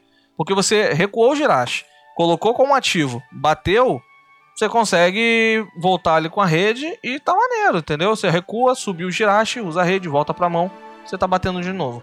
É interessante por isso também. É, seguindo aqui, já a gente já falou de Rapid Strike com Dragapult, Rapid Strike puro e agora Single Strike. Essa lista apareceu em 49 colocado, o que eu acho que, pela colocação no torneio, né, pode dizer muita coisa ou não, tá, tá meio flopando essa lista. Apesar de que eu gosto dessa lista também. Eu acho bem interessante porque assim, vai 4 3 Urshifu VMAX, 4 4 Round 1, vai com Jirachi pra tirar fraqueza, vai com Milzinho pra barrar o banco, é, vai com energia de, que é, dá resistência pra ele, né, energia especial de lutador, e vai com a energia Single Strike também pra aumentar o dano. Quatro estádios, são as cartas diferentes, tá galera, que eu tô citando pra vocês. A urna da vitalidade vai 3 e dois Scroll of Scorn, que é o, a ferramenta né, que a gente citou bastante. Eu já até botei um gameplay desse lá no canal, mas eu não usei o Scroll. Já até me questionaram nos comentários sobre eu não ter usado o Scroll. Porque assim, no, no que eu tava pensando, e eu tava editando a lista, e é exatamente. É basicamente essa lista aqui, só que com uma Cheryl também. Tirando a, as energia, a energia especial que aumenta, né? Minha linha de energia 4 single strike, 3 de luta e 3 energias de captura. Eu uso, eu tô usando essa linha e 4 urnas da vitalidade. E então assim, eu ainda eu ainda tava pensando numa situação em que eu vou tomar um hit, eu não vou voltar, então eu prefiro é, pelos mais matches que eu tava tendo online, então eu prefiro não usar o scroll, usar um, um outra, uma outra carta dentro da, da- do set, ou mais um Vitality e, e uma Sherry no lugar desses dois scroll que estão nessa lista. Então eu tô meio que jogando dessa forma. Mas ainda tá em teste, então tem que modificar. Ainda vou testar com o, scroll, eu ainda vou testar com essa ferramenta para ver como é que ela funciona. É, Vocês também têm a mesma percepção que eu aqui dessa lista. Ela tá redonda, pra mim ela tá bem é, objetiva com o que ela quer fazer, mas ela não fez um bom resultado no torneio. Será que as é, no caso os confrontos foram é, bem decisivos para que ela não pegasse uma colocação legal? Eu tenho uma pequena teoria de que pode ter acontecido. Por exemplo, a principal diferença desse deck e pro outro do Rap Strike é porque o Rap Strike é muito mais fácil de você jogar com o deck. Jogar no sentido de. precisa de pouca coisa para funcionar. Uhum. Você evolui, liga a energia, passa pro ativo, pronto, você tá batendo. E por isso fica mais difícil você otimizar esse deck aqui do Single Strike. Porque ele é uma estratégia um pouco mais complexa de se fazer. Você precisa evoluir mais Pokémon, você precisa ligar quatro energias para poder bater. Depois você bate uma vez, você precisa bater uma segunda vez. Então você precisa ir atrás da urna, você precisa ligar a energia de novo. E como a estratégia é mais complexa, é- é um deck mais difícil de você otimizar certinho para você manter essa estratégia boa. Então, o que pode ter acontecido é isso. O deck não é otimizado ainda, no sentido de que às vezes se você falha um turno, você já praticamente perde o jogo. Por exemplo, vamos dizer que você liga três energias no Urshful VMAX e falha uma quarta, e aí você toma um nocaute no Urshful VMAX. Seu jogo tá tão ruim, mas tão ruim, que esse deck não pode se dar o luxo de você falhar, porque os requisitos para ele atacar são grandes. Então, acho que vai demorar um pouco para esse deck andar eu acho que se eu usasse esse deck, eu usaria mais cartas de compra, porque ele não tem uma opção muito boa se você não tiver um supporter bom. Acho que Marne nesse deck não é muito bom, porque como você precisa de muita coisa todo turno, eu acho que você precisa de muita coisa de compra boa. Eu focaria mais em cartas de compra que compram muitas cartas. Tipo, Research, você pode diminuir essa Marne, você pode pôr mais DDN, é, um pouco mais de Crobat, Eldegoss, tipo o ADP da vida, sabe? O foco Você da corrida de- poderia ajudar também, né? Não. Poderia Ah, ajudar um poderia, pouco. mas. Não pode? Porque você Assim- vai comprar mais cartas, talvez. Porque se você vai gastar a mão rápido, né? Mas é porque também tem o Caralho, estádio. O estádio também ajuda no draw. E você pode descartar um Pokémon, pode descartar uma energia pra botar com a urna. Então, mas eu, eu- eu acho que o meu problema com o estádio, eu não curti muito a ideia de usar quatro cópias, é exatamente te forçar a descartar uma carta específica que seja single strike. E o que, que ele tem de single strike aqui? A energia, o estádio, o atacante principal e o único suporte que ele tem. E o, e o scroll. Né? Porque a urna, da vitalidade, a urna da vitalidade ele não pode descartar. O scroll ele pode descartar um, porque a, a estratégia é usar pelo menos um descartar round 1 e round 1, já, já que ele não retorna, não é uma boa. Dos Urshifu, não sei se ele pode descartar muitos, entendeu? Então acho que ele precisava ter mais mais draw power aqui, entendeu? Talvez até mesmo com, com o foco, alguma outra carta de draw, ter pelo, ou mais um Crobat, sei lá, entendeu? Do que quatro estádios. Então, o próprio o estádio, o estádio ele, ele descarta ele mesmo também. E outra coisa, se a gente pensar no banco, você precisa no mínimo, ou, ou pelo menos ter dois Urshful, e você só vai montar dois VMAX, você não vai montar mais do que isso, então um VMAX você pode descartar. E do round 1, dependendo da partida, você só vai montar dois. Você não vai precisar montar três round 1. E se você montar três, você tá sobrando um. Você tem que também, a gente tem que gerenciar o espaço do banco. Tem Crobat, tem Dedenne, tem Jirachi. Se a gente precisar baixar Jirachi, aí então que, que ferrou. E uma coisa que pouca gente tá levando em consideração é que o primeiro ataque, o segundo ataque do Urshifu V é muito forte se você ligar as energias especiais. É dar nocaute em Zacian de brincadeira. Com duas energias que você ligou com dois round 1, 180 vai pra 220. E pode chegar a 240. Então é muito forte ainda só o Worshipful V. Eu quase venci uma partida no online jogando hoje por causa disso. Eu perdi porque o cara conseguiu me travar de um outro jeito lá e eu perdi o jogo. Mas dava pra você fazer isso também. A, a- a- eu, eu, eu, eu tinha uma certa aversão a, essa a esse estádio, né? Tanto que na minha li- primeira lista eu coloquei três dojo e um deles só. Mas quando eu vi na prática, ele me suou melhor. Porque assim, o estádio, dependendo da partida que você tá jogando, vai ter baralho que não vai usar muito estádio. Então você tá com ele ali no início do jogo, você não, não descarta um Pokémon. Descarta o próprio estádio que tá na mão. Você tem quatro, vai vir dois de outra forma.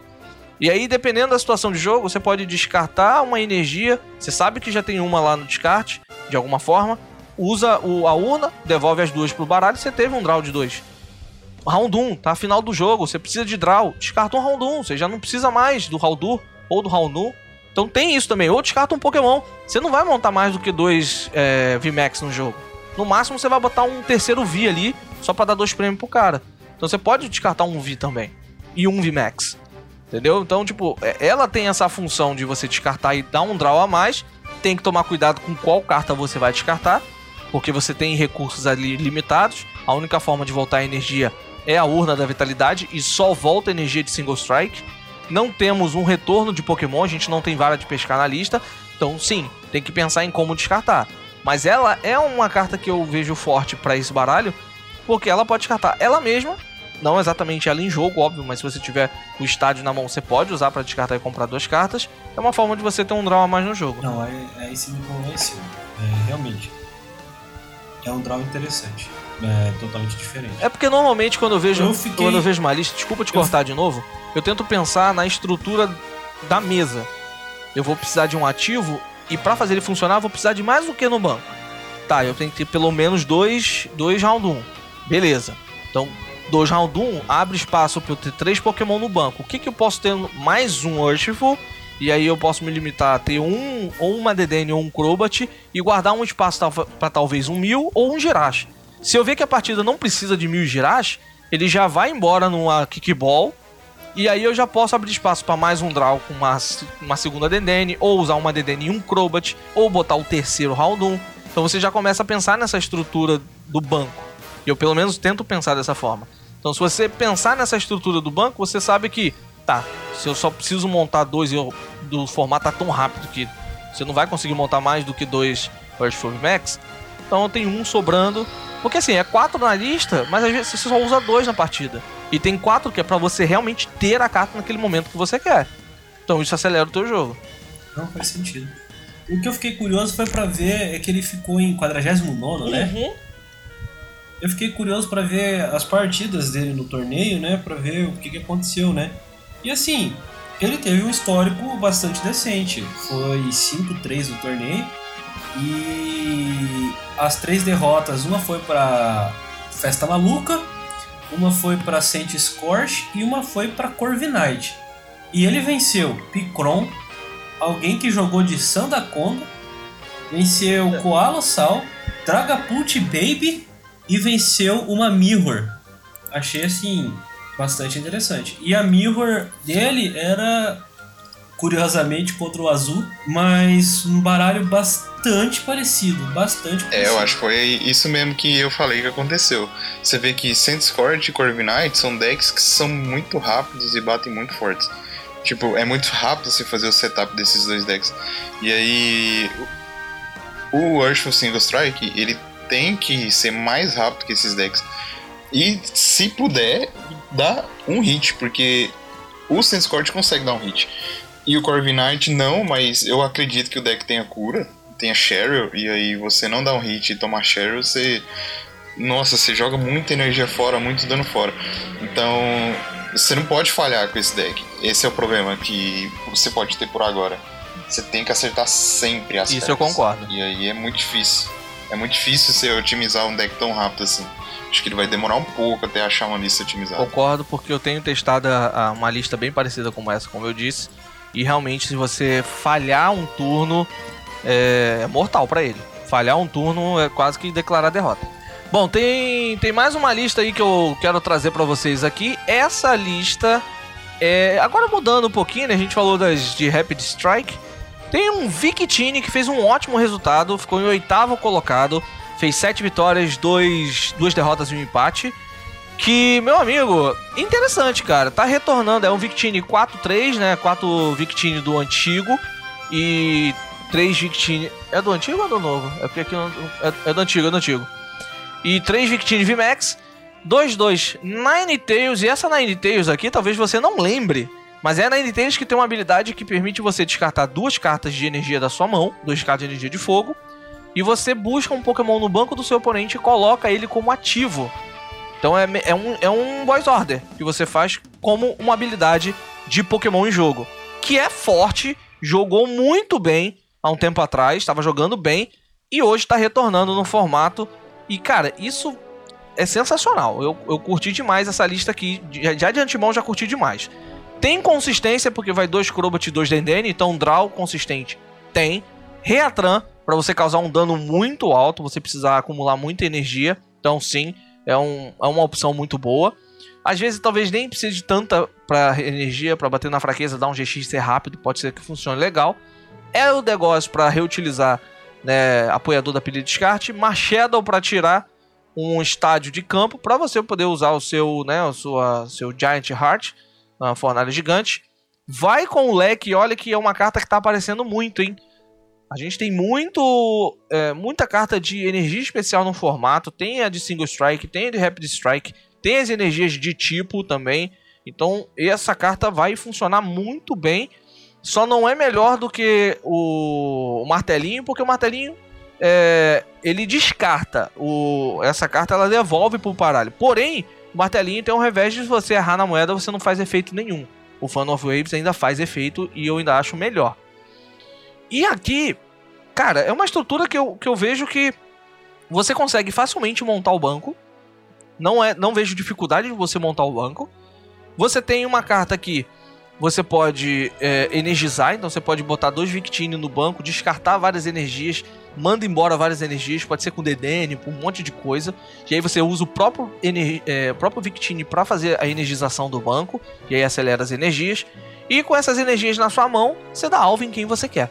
E aí, dando alvo com a Ninetales, você tá aí ganhando o jogo, ou pelo menos é, ganhando mais vantagem dentro da partida.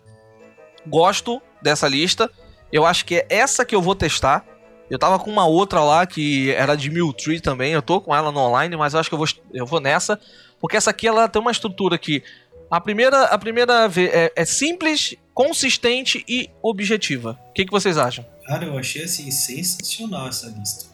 Olha, é uma coisa que eu sempre conversava aqui na no antigo normal, né, nas nossas ligas presenciais antigamente é, que quando saía uma coleção, ia ter um torneio muito próximo de coleção, uh, de lançamento, né? Uh, que a gente sempre falava era que, ou de rotação principalmente, que a primeira coisa que a gente tinha que focar era evitar você ficar colocando deck no baralho ou coisa assim. Não, foca em, em garantir consistência. Faz com que aquilo que o seu, aquela coisa que você se propôs a fazer no seu baralho, ele sempre consiga fazer e fazer bem. E, e, parece que foi esse o pensamento aqui. É, é, isso que eu consigo ver quando eu olho quando eu olho essa lista. Parece que o jogador quando ele foi construir, ele ele olhou e falou assim: "Eu preciso montar uma lista o mais consistente possível". E é, e é isso que ela me dá me traz como sensação. Todas as cartas parecem ter, se você vê uma sinergia, né, todas elas têm um motivo para estar ali.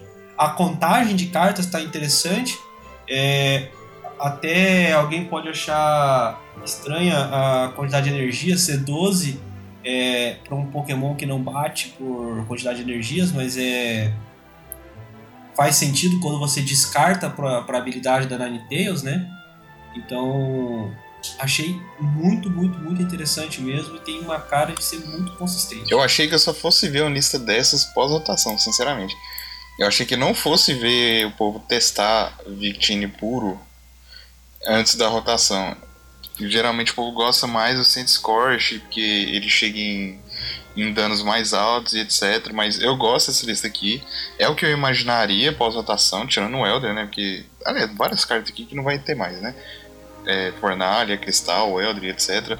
Mas é basicamente isso: é Victines consistência e suportes bons. Não tem muito segredo. Então, já falando, a gente falando de Victini aqui, eu vou trazer um, uma outra, um outro baralho aqui e eu confesso que é um último baralho aqui pro nosso cast de hoje, que ficou em 41 primeiro e é a melhor colocação desse baralho, que é um baralho de Corviknight VMAX, que é um, um, baralho que eu tava botando né, muita fé, com grande potencial de jogo, e eu acho que esse Nine Tails ali, ele era uma tete pra tentar buscar o, o nosso menino Corviknight no banco. E aí o Alcin vai poder corrigir a gente já já, já que o Alcin é o nosso juiz mestre aqui, ele vai nos corrigir se o efeito da habilidade do Nine Tails busca o Corviknight do banco, coloca como ativo e já vai responder para vocês já já. Mas a lista, ela tem 3-3 Corviknight, 2-2 Bronzong, Bronzong que move as energias, 2 Asian, um Crobat V, um Eldegoss, um Dedenne, então um de cada ali bem específico, um Edge Slash para atravessar baralhos de. Uh, baralhos de. Não, Decidueye, Altaria, então você consegue atravessar esse efeito. E um Lucario Metal para utilizar o ataque GX e dar mais uma resistência pro baralho. De novidade aqui, não novidade, né? Mas tem a Cheryl, porque vai nesse baralho de qualquer jeito. A intenção é você mover as energias com o Bronzong usar a Sherry, curar, depois mover as energias de volta pro Corviknight e aí você tá causando dano, né? 240 de dano, que é um ataque bem forte. E vai com 4 Metal Salsa, né? Que é o nosso disco de metal, e um Metal Googles, e também vai uma. uma um Escape Hope, né? Uma corda de fuga. Uh, Alcim, antes de você já comentar dessa lista aqui, Nine Tails, a habilidade dela faz o efeito no Corviknight ou não? No Corviknight Max, não. Por conta da, da habilidade do Corviknight VMAX, ele fica imune a efeitos de outras habilidades de pokémons do oponente em cima dele. Então, o jogador do oponente ele pode anunciar a habilidade, ele pode, ele vai descartar as duas energias, mas quando ele der o alvo no Corviknight, nada acontece feijoada. Ele não vai para, não vai ser puxado. E aí o oponente não pode trocar o alvo, né? Afinal ele já deu o alvo. Tá, É isso que acontece. não acontece nada. Tá, e sobre, e sobre o baralho, agora pode, pode puxar. E sobre o baralho. Ah, sim, desculpa. Ah, não, sobre o baralho, é, eu achei interessante. A, a, a, estrutura tá um pouco diferente do que eu tinha imaginado. Eu, eu realmente me surpreendi com o, o, o Slash V, é uma edição justa, né? Pra fugir dos, dos baralhos de, de Decidueye, de. Né, que, que tem essa proteção né, de área. Uh, o Lucario meu Metal eu sinceramente não esperava ter visto aqui. Né? Me, me surpreendeu um pouco. Eu achei. Achei um pouco. Sendo sincero, um pouco over. É, o que eu consigo imaginar é que talvez tenha tentado uma coisa meio híbrida, né? Tipo, olha, se eu ver que a partida tá muito muito voltada não vai dar para montar o Corviknight e tal, eu né, dou o GX do Lucario, seguro aqui e vou de Zacian, alguma coisa nesse sentido. Não, não consegui entender muito bem a função dele aqui não. É, os óculos de metal achei interessante, é sempre bom, né? Você tancar um pouco de dano. É, aliás, outro motivo que dá pra você pensar é que ainda tem ADP, né? Nesse, nesse torneio tinha ADP, né? Então, com o GX do Lucario Metal e os óculos de metal, por exemplo, o Zacian que está em campo, ele consegue sobreviver ao ADP, né? Ele deixa de ser três prêmios fáceis, né? O Zacian do oponente não consegue levar com, com facilidade. Mas aí eu acho muito, muito rolê. A gente volta, volta na outra regra, né? Tá fazendo coisa demais. Eu acho que talvez aqui tenha sido um pouco de problema nesse, nesse sentido, consistência mesmo, sabe? É, por Pode. exemplo, é, só uma outra adição. A gente tem só três apoiadores para compra, né? A, a pesquisa de professores e a Marine e um Dedene e um Crobat. Talvez, e talvez tenha sido esse o problema. Ainda mais num baralho em que você precisa tanto. É, precisa tanto da cura da Cheryl, né? Então no turno em que você usa Cheryl, se você já usou seu Crobat, já usou seu Dedene, você vai depender único exclusivamente das cartas na sua mão, né? Pode ser isso, né? Ou aqui, né, devagando, mas sei lá. Talvez um pouco mais de draw. É, tipo, eu acho que entra na me naquela mesma questão que a gente falou do for Single Strike. Você precisa otimizar melhor esse deck. Cê, a gente ainda não sabe qual é a proporção boa de Corviknight, de Bronzong, de quais pokémons a gente pode usar para supporter, se precisa ou não do Air Slash V, até porque você já tem o Bronzong e Cheryl. Eu nem colocaria o Air Slash V, você pode bater Bronzong, curar ele depois. E talvez a proporção de supporter e tal, eu acho que entra na questão do, da otimização. Esse daqui também é difícil de otimizar, porque você tá tentando fazer muita coisa, tipo, evoluir Bronzong, evoluir Corviknight, achar os Metal Saucer, energizar, depois que ele bater, você tem que recuar, você tem que colocar um segundo atacante. É, se você precisar curar, tem essa questão aí, você não pode comprar carta, e você precisa de DDN, às vezes sua mão tá boa e você não pode descartar carta. Enfim, precisa otimizar o deck.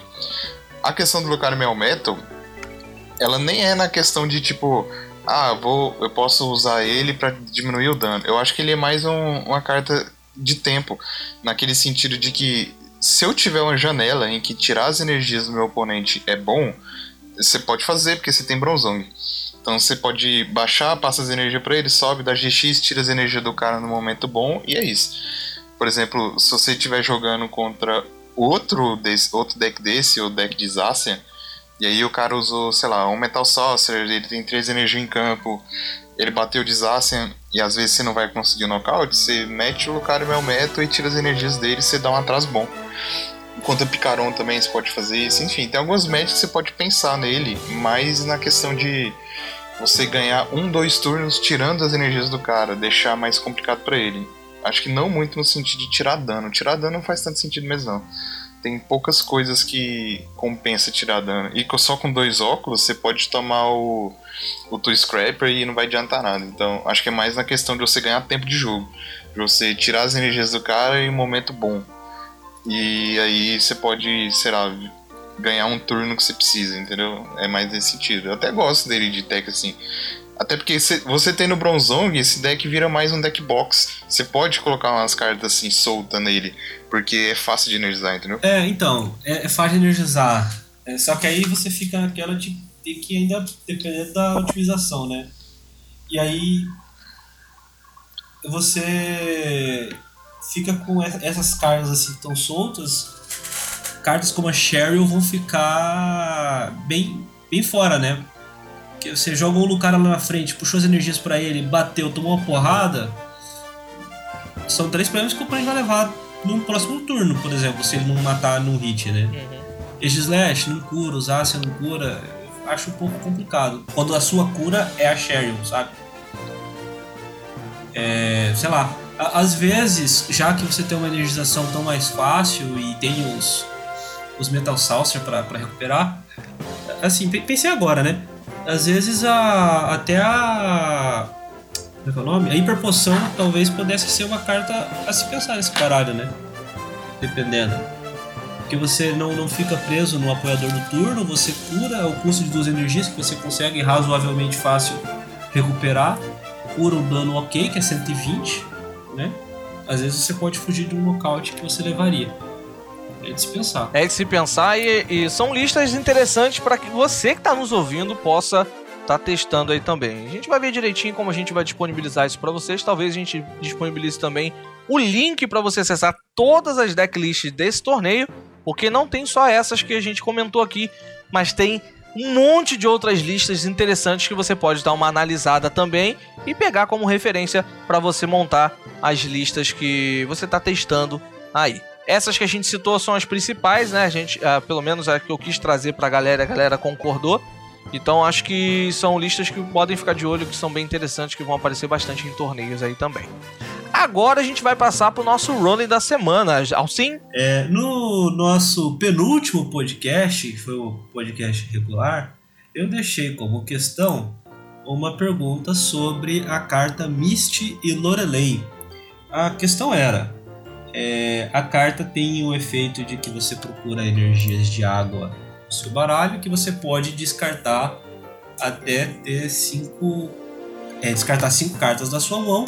E se você fizer isso, seus Pokémon de água podem usar de novo o seu ataque GX.